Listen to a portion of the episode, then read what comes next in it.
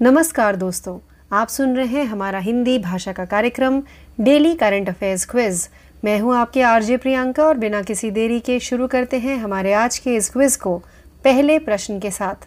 तो आज के क्विज का पहला प्रश्न ये रहा, निम्नलिखित में से किसने दिल्ली हाट, नई दिल्ली में पहला मिलेट्स एक्सपीरियंस सेंटर एम लॉन्च किया है? इस प्रश्न का सही उत्तर है बी, नरेंद्र सिंह तोमर। केंद्रीय कृषि एवं किसान कल्याण मंत्री श्री नरेंद्र सिंह तोमर ने एन के प्रबंध निदेशक श्री राजबीर सिंह के साथ दिल्ली हाट आईएनए नई दिल्ली में अपनी तरह के पहले मिलेट्स एक्सपीरियंस सेंटर एमईसी का शुभारंभ किया। आइए आगे बढ़ते हैं प्रश्न दो की तरफ़। निम्नलिखित में से किस देश ने बहुराष्ट्रीय वायु अभ्यास I N I O C H O S तेईस की मेजबानी की? इस प्रश्न का सही उत्तर है ए, ग्रीस। भारतीय वायुसेना आईएएफ ने हेलेनिक वायुसेना द्वारा आयोजित एक बहुराष्ट्रीय वायु अभ्यास I N I O C H O S तेईस अभ्यास में भाग लिया है। यह अभ्यास 24 अप्रैल 2023 से 4 मई 2023 तक ग्रीस के एंड्रा विडा एयरबेस में आयोजित किया गया था। आइए आगे बढ़ते हैं हमारे तीसरे प्रश्न की तरफ़। वरिष्ठ नागरिकों के लिए शुभ आरंभ जमा खुदरा सावधि जमा योजना निम्नलिखित में से किस बैंक द्वारा शुरू की गई थी? इस प्रश्न का सही उत्तर है C, bank of India. Bank of India B O I ने वरिष्ठ नागरिकों के लिए शुभ आरंभ जमा खुदरा सावधि जमा योजना शुरू करने की घोषणा की है। इस विशेष एफडी योजना के साथ वरिष्ठ नागरिक, जिनमें 80 वर्ष और उससे अधिक आयु के अति वरिष्ठ नागरिक शामिल हैं। वरिष्ठ नागरिकों के लिए शून्य दशमलव पाँच प्रतिशत की अतिरिक्त ब्याज दर और अति वरिष्ठ नागरिकों के लिए शून्य दशमलव छः पाँच प्रतिशत की अतिरिक्त ब्याज दर का लाभ ले सकते हैं। आइए आगे बढ़ते हैं प्रश्न चार की तरफ़। निम्नलिखित में से किसे भारतीय जीवन बीमा निगम LIC के अध्यक्ष के रूप में नियुक्त किया गया था? इस प्रश्न का सही उत्तर है B, Siddharth Mohanty.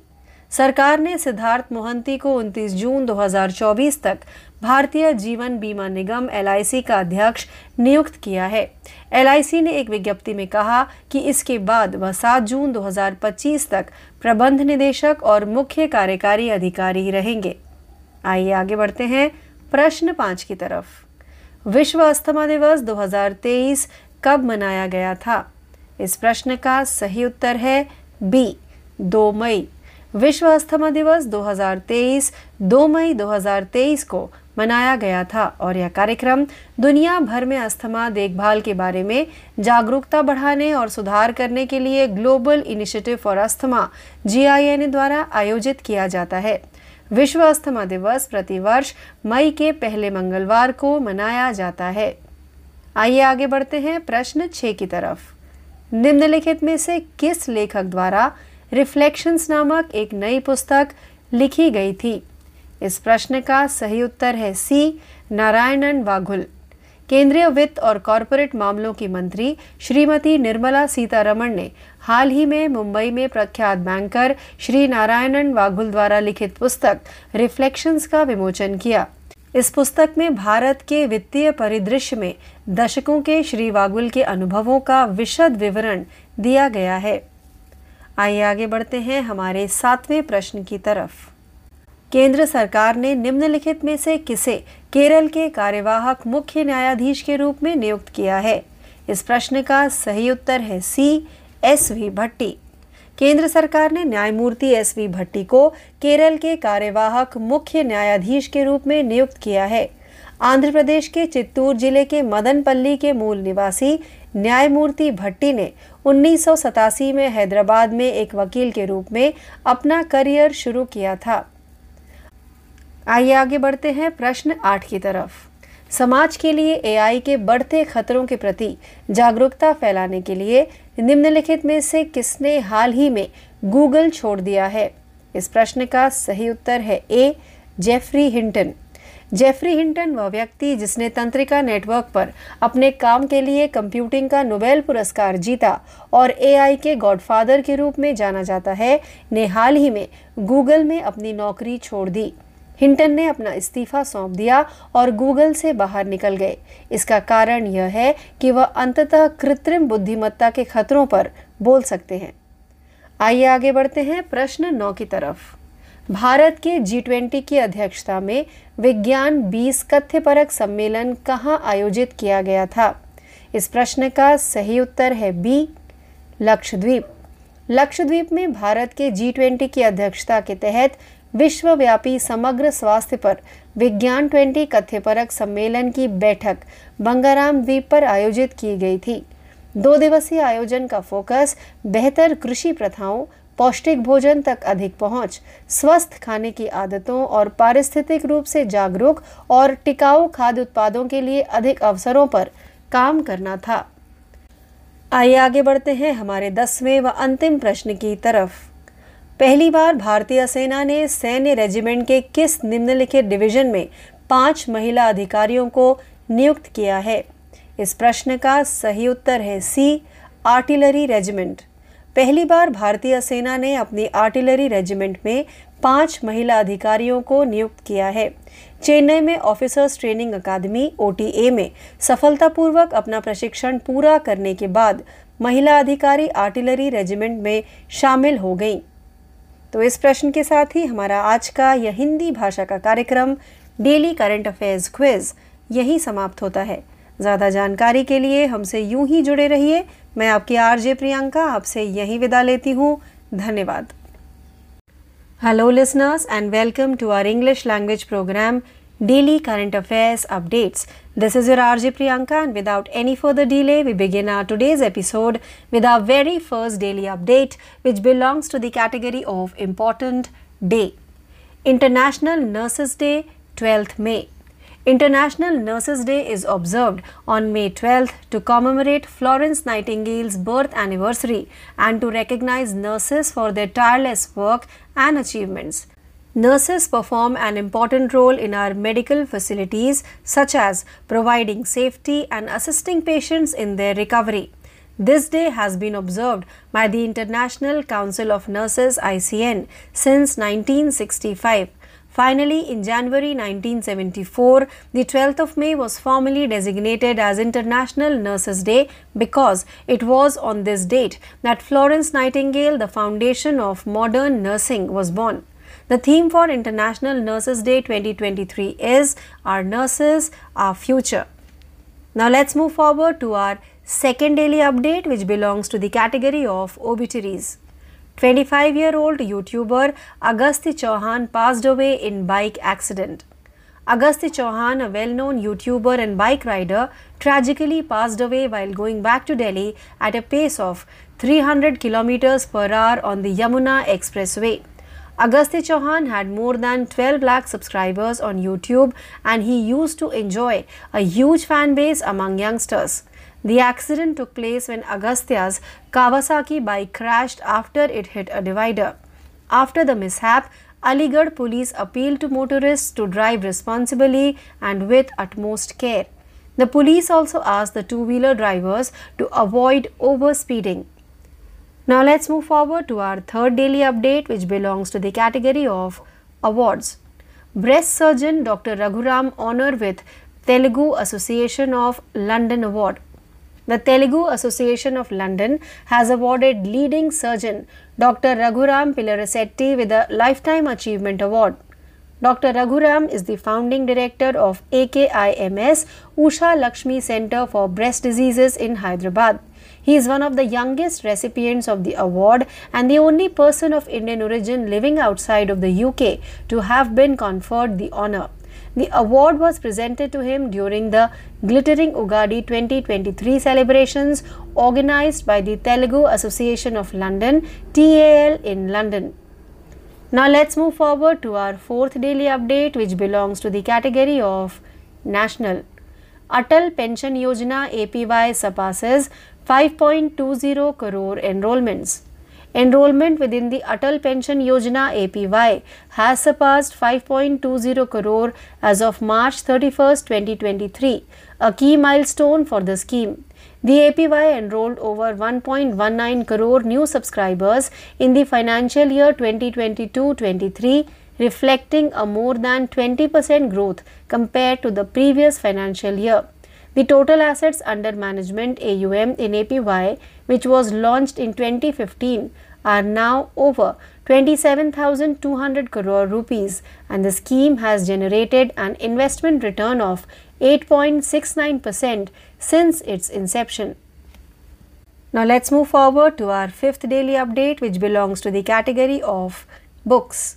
Amitav Ghosh's new non-fiction book Smoke and Ashes to release in July 2023. Amitav Ghosh's book Smoke and Ashes A Writer's Journey Through Opium's Hidden Histories will be published on July 15th by HarperCollins 4th Estate. The book is a biography, a journey, and a research study of the economic and cultural history of opium. Ghosh notes that the book is based on extensive research he undertook between 2005 and 2015 while writing his trilogy of novels. Overall, Smoke and Ashes delves into the often neglected and hidden facets of opium's impact on history and society. Now let's move forward to our sixth daily update which belongs to the category of international.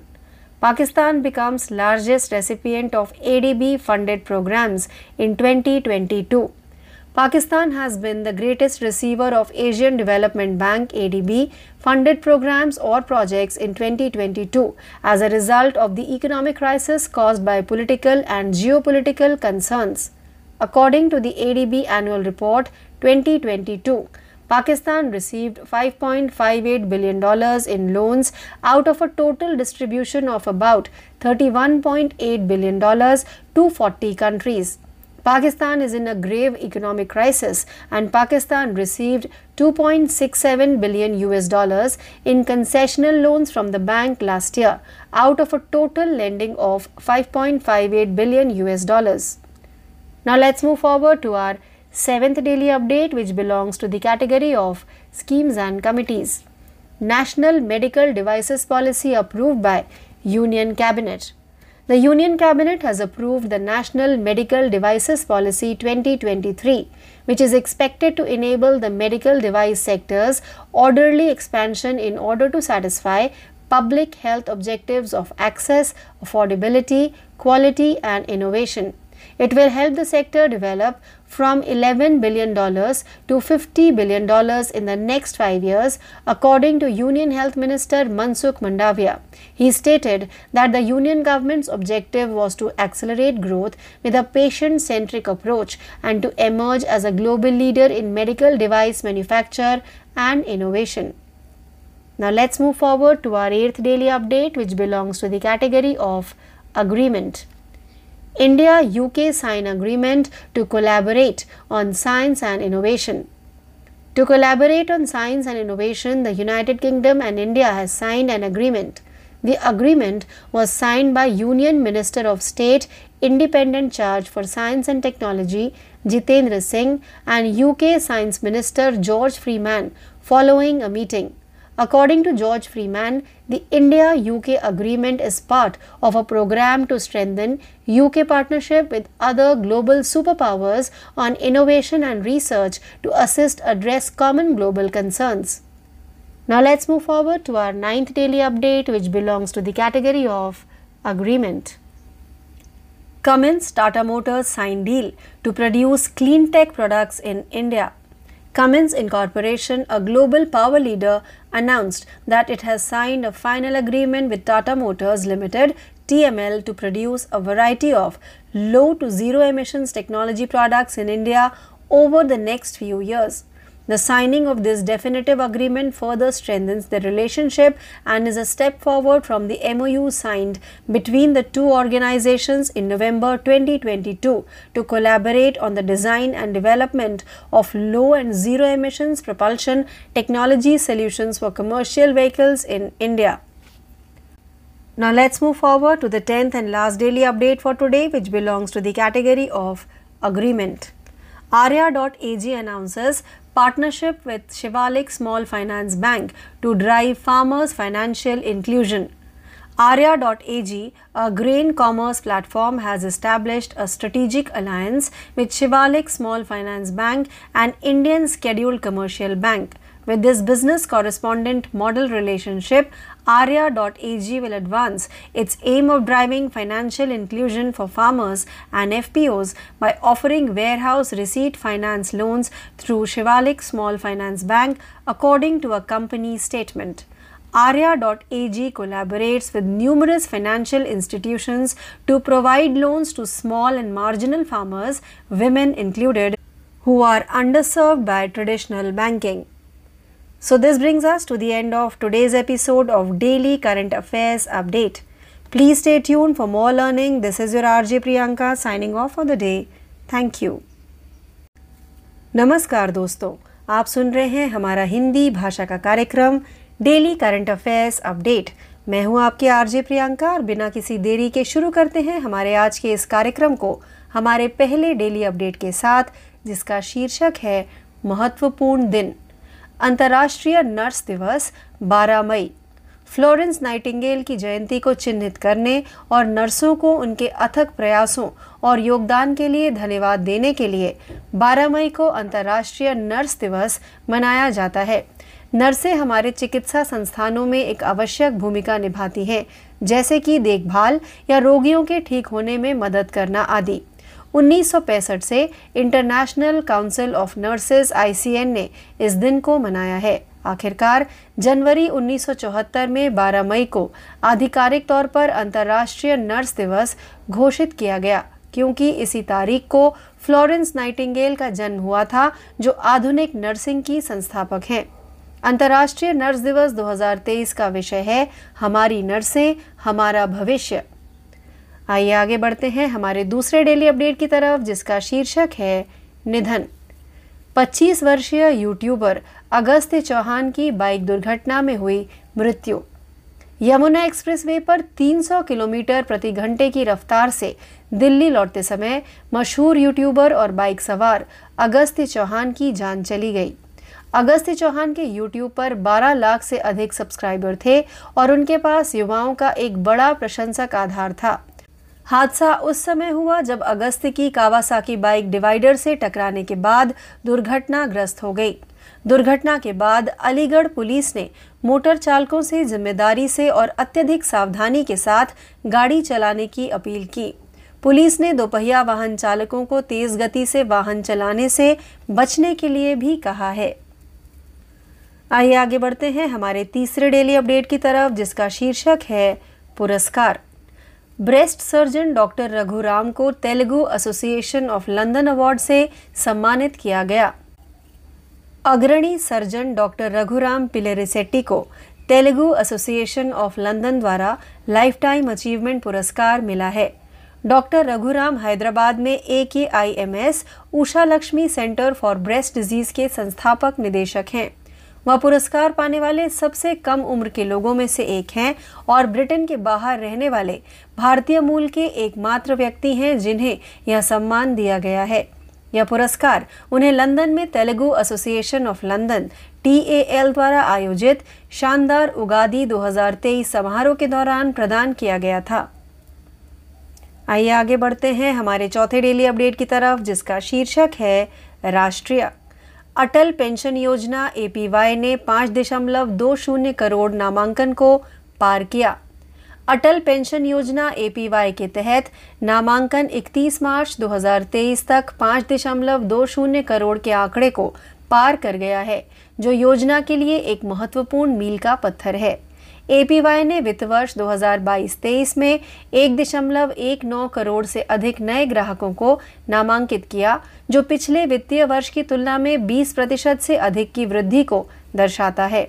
APY में प्रबंधन के तहत कुल संपत्ति ए जिसे 2015 में launch किया गया था अब 27,200 करोड़ रुपए से अधिक है और इस योजना ने अपनी स्थापना के बाद से आठ दशमलव छह नौ प्रतिशत का निवेश रिटर्न उत्पन्न किया है। आइए आगे बढ़ते हैं हमारे पाँचवें डेली अपडेट की तरफ़, जिसका शीर्षक है पुस्तकें। अमिताभ घोष की नई नॉन फिक्शन किताब स्मोक एंड एशेज जुलाई 2023 में रिलीज़ होगी। 15 जुलाई को हार्पर कॉलिंस का फोर्थ एस्टेट अमिताभ घोष की पुस्तक smoke and ashes a writer's journey through opium's hidden history प्रकाशित करेगा। पुस्तक, एक संस्मरण, एक यात्रा वृतांत और अफीम के आर्थिक और सांस्कृतिक इतिहास में गहन ज्ञान का एक संयोजन है। घोष बताते हैं कि यह पुस्तक 2005 और 2015 के बीच उपन्यासों की अपनी ट्रिलॉजी लिखने के दौरान किए गए शोध की विशाल मात्रा पर आधारित है। कुल मिलाकर स्मोक एंड एशेज इतिहास और समाज पर अफीम के प्रभाव के छिपे हुए और अक्सर अनदेखे पहलुओं की पड़ताल करता है। आइए आगे बढ़ते हैं हमारे छठवीं डेली अपडेट की तरफ़, जिसका शीर्षक है अंतरराष्ट्रीय। पाकिस्तान 2022 में एडीबी वित्त पोषित कार्यक्रमों का सबसे बड़ा प्राप्तकर्ता बन गया। राजनीतिक और भू राजनीतिक अनिश्चितताओं के कारण, आर्थिक संकट के कारण पाकिस्तान वर्ष 2022 में एशियाई विकास बैंक एडीबी द्वारा वित्त पोषित कार्यक्रमों या परियोजनाओं का सबसे बड़ा प्राप्तकर्ता बन गया है। एडीबी की वार्षिक रिपोर्ट 2022 के अनुसार 40 देशों को 31.8 अरब डॉलर से अधिक के कुल संवितरण में से पाकिस्तान को पाँच दशमलव पाँच आठ अरब डॉलर का ऋण मिला। पाकिस्तान गहरे आर्थिक संकट में है और कुल पाँच दशमलव पाँच आठ अरब डॉलर के ऋण में से पाकिस्तान को पिछले साल बैंक से दो दशमलव छः सात अरब डॉलर का रियायती वित्त पोषण मिला था।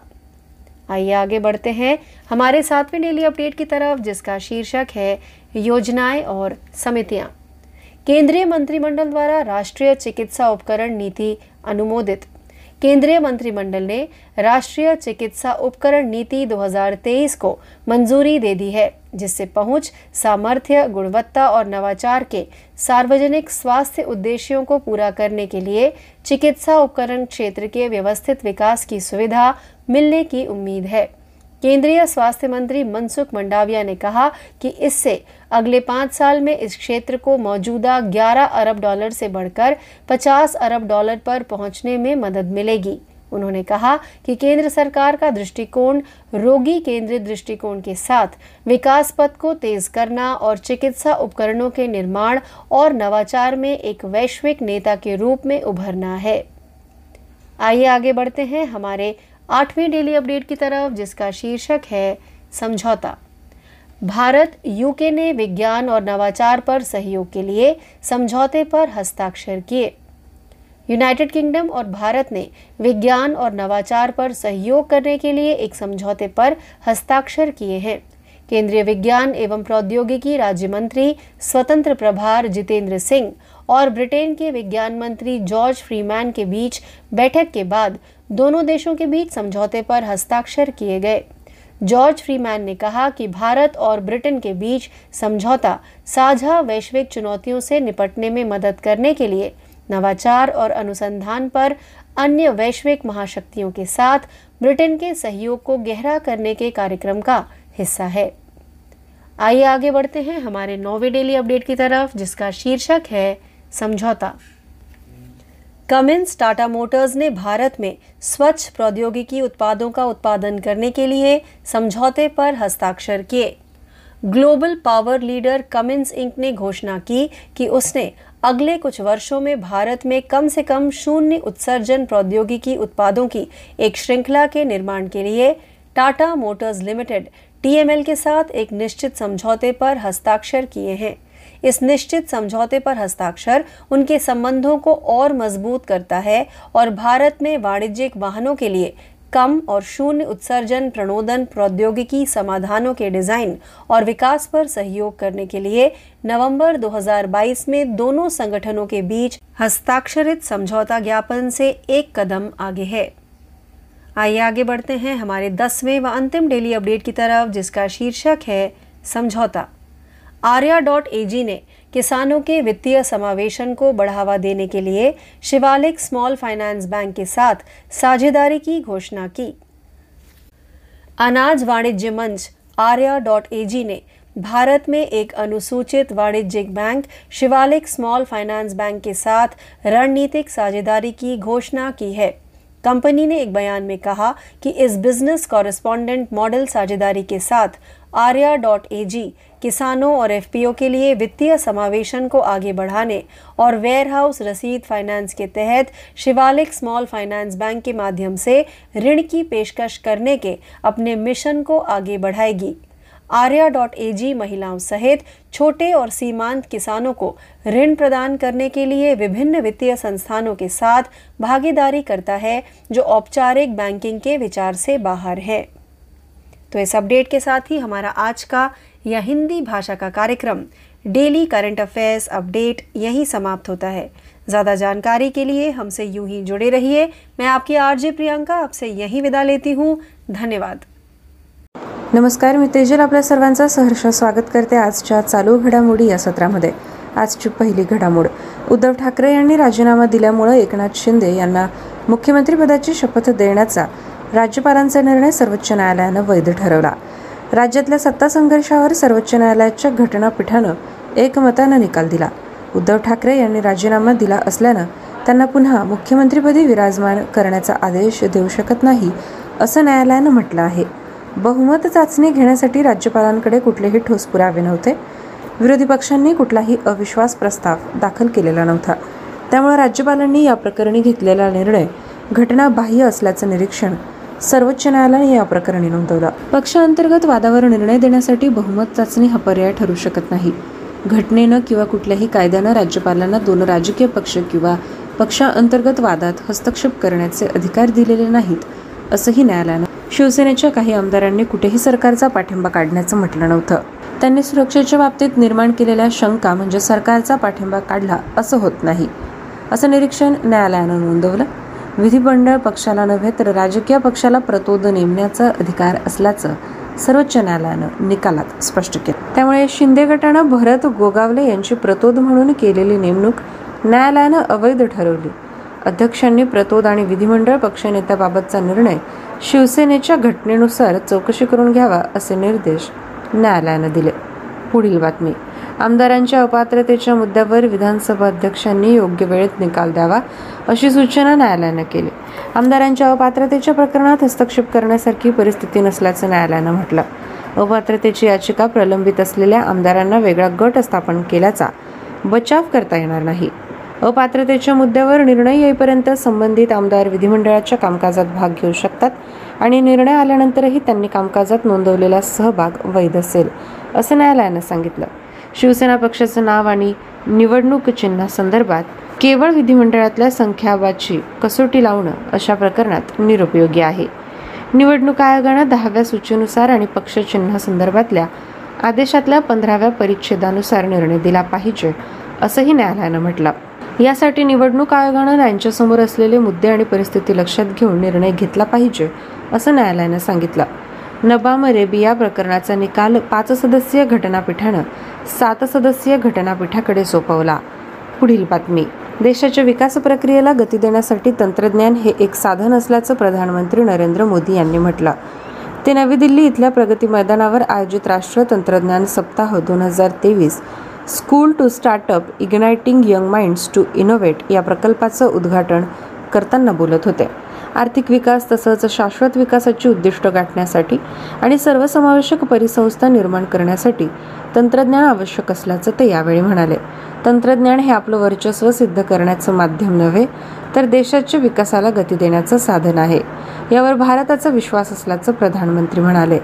राष्ट्रीय तंत्रज्ञान दिनानिमित्त प्रधानमंत्र्यांनी देशातल्या पाच हजार आठशे कोटी रुपयांच्या विविध वैज्ञानिक प्रकल्पांची पायाभरणी आणि लोकार्पण केलं. पायाभरणी केलेल्या प्रकल्पांमध्ये महाराष्ट्रात मुंबईमधल्या टाटा मेमोरियल हॉस्पिटलचा प्लॅटिनम ज्युबिली ब्लॉक हिंगोली जिल्ह्यातला laser interferometer gravitational wave observatory India या प्रकल्पांचा समावेश आहे. तसंच मुंबईमधली फिशन मॉलिब्डेनम नव्याण्णव उत्पादित सुविधा नॅशनल हॅड्रॉन बीम थेरपी सुविधा आणि नवी मुंबई इथली महिला तसंच मुलांच्या कर्करोग रुग्णालयाची इमारत यासह विशाखापट्टणममधलं rare earth permanent magnet plant आणि होमी भाभा कॅन्सर हॉस्पिटल आणि रिसर्च सेंटर या प्रकल्पांचं प्रधानमंत्री मोदी यांनी लोकार्पण केलं. या दिवसाचं महत्त्व सांगणाऱ्या टपाल तिकिटाचं आणि नाण्याचं प्रधानमंत्र्यांनी प्रकाशन केलं. तसंच स्वदेशी वैज्ञानिक आणि तांत्रिक प्रगती दर्शवणाऱ्या प्रदर्शनाचं उद्घाटन केलं. आजचा भारत नवीन विचार आणि सर्वंकष दृष्टिकोन बाळगत तंत्रज्ञानाच्या क्षेत्रात पुढे जात आहे. एकविसावं शतक भारताचं शतक असून जग आपल्याकडे आशेचा किरण म्हणून पाहत आहे. विज्ञान आणि तंत्रज्ञान देशाच्या प्रगतीमध्ये महत्त्वाची भूमिका बजावत असून सर्वाधिक उत्पादनक्षम लोकसंख्येचा आपल्याला लाभ मिळत असल्याचं ते म्हणाले. भारताने विज्ञान आणि तंत्रज्ञान क्षेत्रात उल्लेखनीय प्रगती केली असून आपला देश जगातली तिसरी सर्वात मोठी स्टार्टअप परिसंस्था ठरल्याचं केंद्रीय विज्ञान आणि तंत्रज्ञान मंत्री डॉक्टर जितेंद्र सिंग यावेळी म्हणाले. यानंतरची बातमी. पाकिस्तानच्या सर्वोच्च न्यायालयानं माजी प्रधानमंत्री इम्रान खान यांची मुक्तता करण्याचे आदेश दिले. अटकेच्या विरोधात खान यांनी सर्वोच्च न्यायालयात धाव घेतली होती. पाकिस्तानच्या राष्ट्रीय भ्रष्टाचार प्रतिबंधक विभागानं केलेली अटक अवैध असल्याचं निरीक्षण न्यायालयानं नोंदवलं.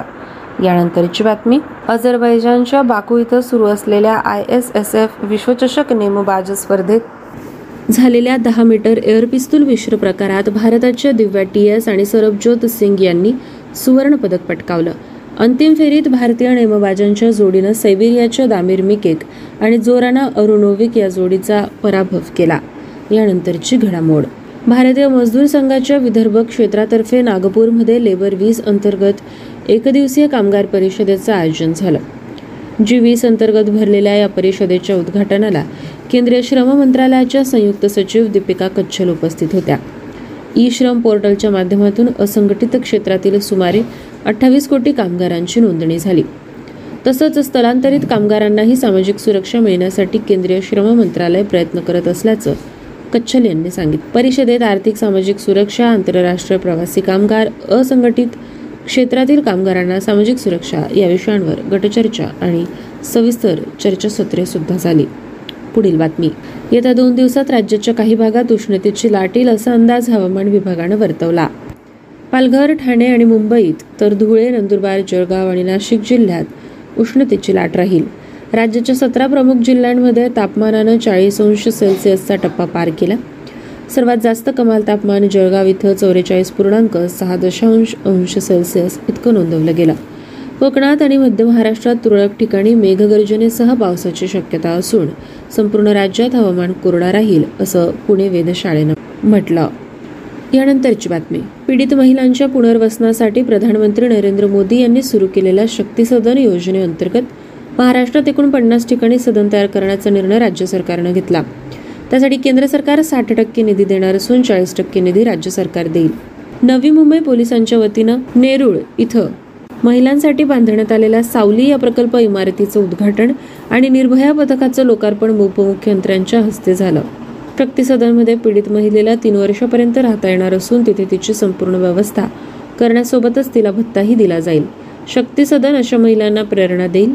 यासह संपूर्ण राज्यात पुढच्या सहा महिन्यात सर्व पोलीस ठाण्यात महिला सहाय्यता कक्ष सुरू करण्यात येणार असल्याची माहिती राज्याचे पोलीस महासंचालक रजनीश शेठ यांनी दिली. येत्या एक ते दोन महिन्यात निर्भया पथकाच्या ताफ्यात दहा चारचाकी वाहनं समाविष्ट केली जातील. त्यानुसार वीस पोलीस ठाण्यांच्या क्षेत्रात एक निर्भया पथक कार्यान्वित होईल. या वाहनांच्या माध्यमातून पेट्रोलिंग केलं जाणार असल्याची माहिती नवी मुंबई पोलीस आयुक्त मिलिंद भारंबे यांनी दिली. वळूया पुढील घडामोडीकडे. कर्नाटक विधानसभेच्या निवडणुकीत जवळजवळ त्र्याहत्तर टक्के मतदान झालं. राज्यानं दोन हजार अठरा सालच्या यापूर्वीच्या निवडणुकीतला बहात्तर पूर्णांक चौवेचाळीस शतांश टक्के मतदानाचा विक्रम मागे टाकला. यात टपाल मतपत्रिकांचा समावेश नसल्यामुळे अंतिम आकडेवारी आणखी वाढण्याची शक्यता. चिक्कबल्लापूर जिल्ह्यात सर्वाधिक शहाऐंशी टक्के मतदान झालं आणि राजधानी बंगळुरूमध्ये सरासरी पंचावन्न टक्के मतदान झालं. बंगळुरू ग्रामीणमध्ये त्र्याऐंशी टक्क्यापेक्षा जास्त मतदान नोंदवलं गेलं. राज्यात ऐंशी टक्क्यापेक्षा जास्त मतदान झालेल्या जिल्ह्यात चामराजनगर चित्रदुर्ग हसन हावेरी कोलार मंड्या रामनगरम आणि तुमकूर या जिल्ह्यांचा समावेश आहे. दरम्यान मतदान उत्तर चाचण्यांना खोटं ठरवत कर्नाटकमध्ये भाजपाला एकशे वीस ते एकशे पंचवीस जागा मिळतील असा विश्वास केंद्रीय राज्यमंत्री शोभा करंदलाजे यांनी व्यक्त केला. तर काँग्रेस नेते राहुल गांधी यांनी मोठ्या संख्येनं मतदानासाठी बाहेर पडल्याबद्दल कर्नाटकच्या जनतेचे आभार मानले. पक्षाच्या प्रचारात सहभागी झालेल्या कार्यकर्त्यांचेही त्यांनी आभार मानले. पुढील बातमी.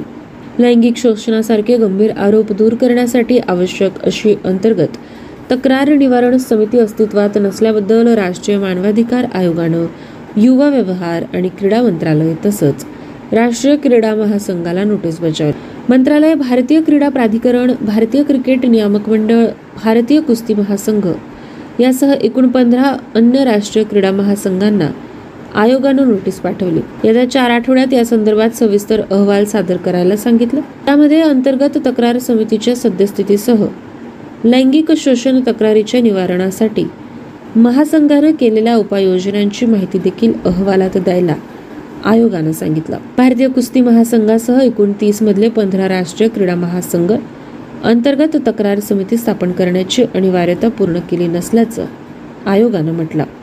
पुढील घडामोड.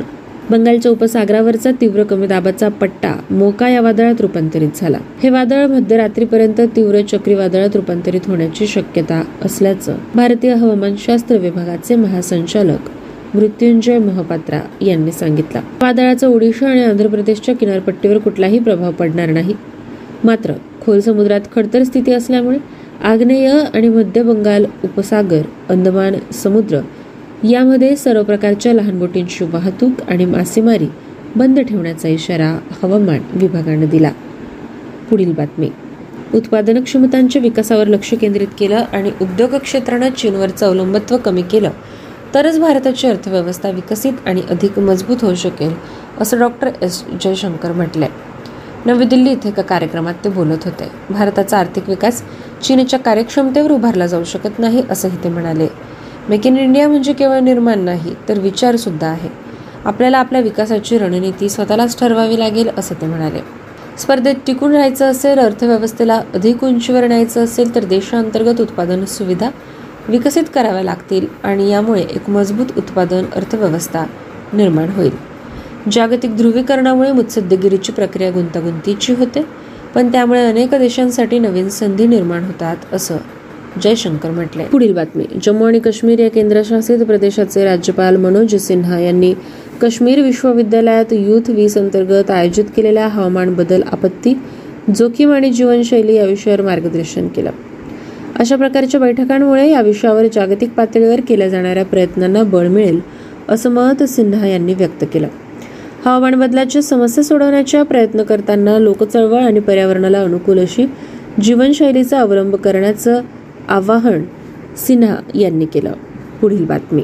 जागतिक मुष्टियुद्ध अजिंक्यपद स्पर्धेत भारताच्या तीन खेळाडूंनी उपांत्य फेरीत प्रवेश करत तीन पदकं निश्चित केली. उपांत्य फेरीसाठी झालेल्या सामन्यात एक्कावन्न किलो वजनी गटात भारताच्या दीपक भोरिया यानं सत्तावन्न किलो वजनी गटात मोहम्मद हुसामुद्दीन यानं तर निशांत देव याने एकाहत्तर किलो वजनी गटात विजय मिळवत उपांत्य फेरीत प्रवेश केला. दीपकनं किर्गिस्तानचं खेळाडूला तर हमसामुद्दीन यानं बल्गेरियाच्या खेळाडूला पराभूत केला.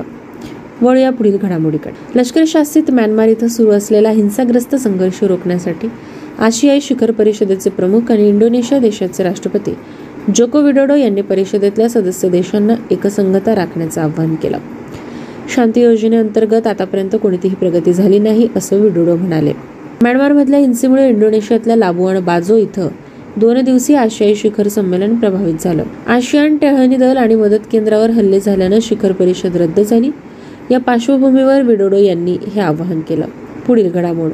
बंगालच्या उपसागरात आग्नेय दिशेला तयार झालेला कमी दाबाचा पट्टा सहा तासात बारा किलोमीटर प्रतितास वेगानं उत्तर वायव्य दिशेनं सरकला. याच भागात पोर्ट ब्लेअरच्या नैऋत्येला सुमारे पाचशे वीस किलोमीटर अंतरावर हा आहे. हा पट्टा उत्तर वायव्य दिशेने सरकण्याची त्याच भागात हळूहळू तीव्र चक्रीवादळात रूपांतर होण्याची शक्यता आहे. हे वादळ उत्तर वायव्य दिशेला पुढे सरकत आणखी तीव्र चक्रीवादळात रूपांतरित होईल. मध्यरात्री आग्नेय आणि लगतच्या मध्य बंगालच्या उपसागरात अतिशय तीव्र चक्रीवादळ तयार होईल. हळूहळू पुन्हा उत्तर ईशान्येकडे सरकेल. किंचित कमकुवत ते होईल. हे वादळ आग्नेय बांगलादेश आणि उत्तर म्यानमार एकशे दहा ते एकशे वीस किलोमीटरमध्ये प्रतितास वेगानं पार करेल. वाऱ्याचा वेग एकशे तीस किलोमीटर प्रतितास होण्याची शक्यता आहे असंही हवामान विभागानं कळवलं आहे. जाणून घेऊया आजची शेवटची बातमी. एन सी एल टी अर्थात राष्ट्रीय कंपनी कायदा न्यायाधिकरणानं गो फर्स्ट विमान कंपनीची दिवाळखोरी याचिका स्वीकारली. न्यायाधिकरणानं चार मे रोजी याचिकेवरील निर्णय राखून ठेवला होता. न्यायाधिकरणाने विमान कंपनीला दिलासा देताना मोरेटोरियम अर्थात कर्जफेड पुढे ढकलण्याची कायदेशीर अधिकाराची मागणी मान्य केली. न्यायाधिकरणाच्या आदेशानुसार कोणत्याही कर्मचाऱ्याची कपात केली जाणार नाही. न्यायाधिकरणाने कॉर्पोरेट दिवाळखोरी रिझोल्युशन प्रक्रिया सुरू करण्याचे निर्देश दिले. त्याचवेळी अभिलाष लाल यांची तात्पुरता निर्णय अधिकारी म्हणून नियुक्ती केली. न्यायाधिकरणाने गो फर्स्टच्या माजी व्यवस्थापनाला निलंबित करण्याचे आदेश दिले. गो फर्स्टच्या मंडळाला नियमित खर्चासाठी पाच कोटी रुपये जमा करावे लागले. गो फर्स्टचे सीईओ कौशिक खोना यांनी एन सी एल टीचा निकाल हा कारवाईच्या गतीच्या दृष्टीने ऐतिहासिक निर्णय असल्याचं म्हटलं. एअरलाईन यामध्ये कार्यरत राहील. एअरलाईनकडे अजूनही सत्तावीस विमाने कार्यरत आहे न्यायाधिकरणाच्या अधिस्थगन या आदेशामुळे भाडेकरूंना विमान परत घेण्यास प्रतिबंध होईल विद्यार्थ्यांना आज अशा पद्धतीने आपण चालू घडामोडींचा आढावा घेतला पुन्हा भेटूया पुढील सत्रात धन्यवाद Hello, listeners, and welcome to our English language program, Daily Current Affairs Quiz. This is your RJ Priyanka, and without any further delay, we begin our today's episode with our very first question. So, the first question for today's quiz is Who among the following has launched the first ever Millets Experience Center MEC at Delhi Hart, New Delhi? The correct answer for the question is B. Narendra Singh Tomar. Union Minister of Agriculture and Farmers Welfare Shri Narendra Singh Tomar along with Shri Rajbir Singh, Managing Director NAFED, commemorated the launch of the first of its kind Millets Experience Center MEC at Delhi Hart INA New Delhi. Now let's move forward to our second question. Which of the following country hosted a multinational air exercise INIOCHOS 23? The correct answer for the question is A. Greece. The Indian Air Force IAF has participated in exercise INIOCHOS 23, a multinational air exercise hosted by the Hellenic Air Force. The exercise was conducted at the Andromeda Air Base in Greece from 24th April 23 to 4th May 2023. Now let's move forward to our third question.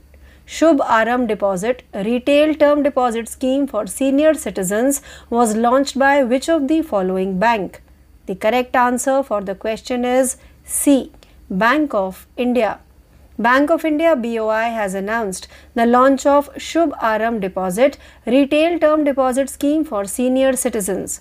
With this special FD scheme, seniors including super senior citizens aged 80 and above can take benefit of an additional interest rate of 0.50% for senior citizens and 0.65% for super senior citizens. Now let's move forward to our fourth question. Who among the following was appointed as the chairperson of Life Insurance Corporation of India LIC? The correct answer for the question is B. Siddharth Mohanty. The government has appointed Siddharth Mohanty as the chairperson of the Life Insurance Corporation of India LIC till June 29, 2024. After that, he will be the managing director and chief executive officer until June 7, 2025, LIC said in a release. Now let's move forward to question number 5. When the World Asthma Day 2023 was observed, the correct answer for the question is B. 2nd May. World Asthma Day 2023 was observed on May 2nd, 2023, and this event is organized by the Global Initiative for Asthma GINA to raise awareness and improve asthma care around the world. World Asthma Day is annually observed on the first Tuesday of May. Now let's move forward to our sixth question. A new book titled Reflections was authored by which of the following author? The correct answer for the question is C. Narayanan Bagul. Union Minister of Finance and Corporate Affairs Srimati Nirmala Sitharaman recently launched Reflections, a book authored by eminent banker Sri Narayanan Bagul in Mumbai. The book carries a vivid account of Sri Vagul's experiences spanning decades in India's financial landscape. Now let's move forward to question number 7. The central government has appointed who among the following as the acting Chief Justice of Kerala? The correct answer for the question is C. S.V. Bhatti. The central government has appointed Justice S.V. Bhatti as the acting Chief Justice of Kerala. Justice Bhatti, a native of Madanapalli in Chittoor district of Andhra Pradesh, began his career as a lawyer in Hyderabad in 1987. Now let's move forward to question number 8. To spread awareness towards the rising threats of AI to society, who among the following recently left Google? The correct answer for the question is A. Geoffrey Hinton. Geoffrey Hinton, the man who won the Nobel Prize of Computing for his work on neural networks and is known as the godfather of AI, recently quit his job at Google. The reason why Hinton handed over his resignation and walked out of Google is so he can finally speak on the dangers of artificial intelligence. Now let's move forward to our ninth question. Where did the Science 20 engagement group meeting was held under India's G20 presidency? The correct answer for the question is B. Lakshadweep. In Lakshadweep, the Science 20 engagement group meeting on universal holistic health under India's G20 presidency was held at Bangaram Island. The focus of the two day event was to work on improved agricultural practices, greater access to nutritious food, healthier eating habits, and more opportunities for ecologically conscious and sustainable food products. Now let's move forward to our 10th and last question of today's quiz. For the first time, Indian Army has appointed five women officers to which of the following division of military regiment? The correct answer for the question is C. Artillery Regiment. For the first time, the Indian Army has appointed five women officers to his artillery regiment. After successfully completing their training at the Officers Training Academy OTA in Chennai, the women officers joined the regiment of artillery. So, this question brings us to the end of today's episode of Daily Current Affairs Quiz. Please stay tuned for more learning. This is your RJ Priyanka signing off for the day. Thank you.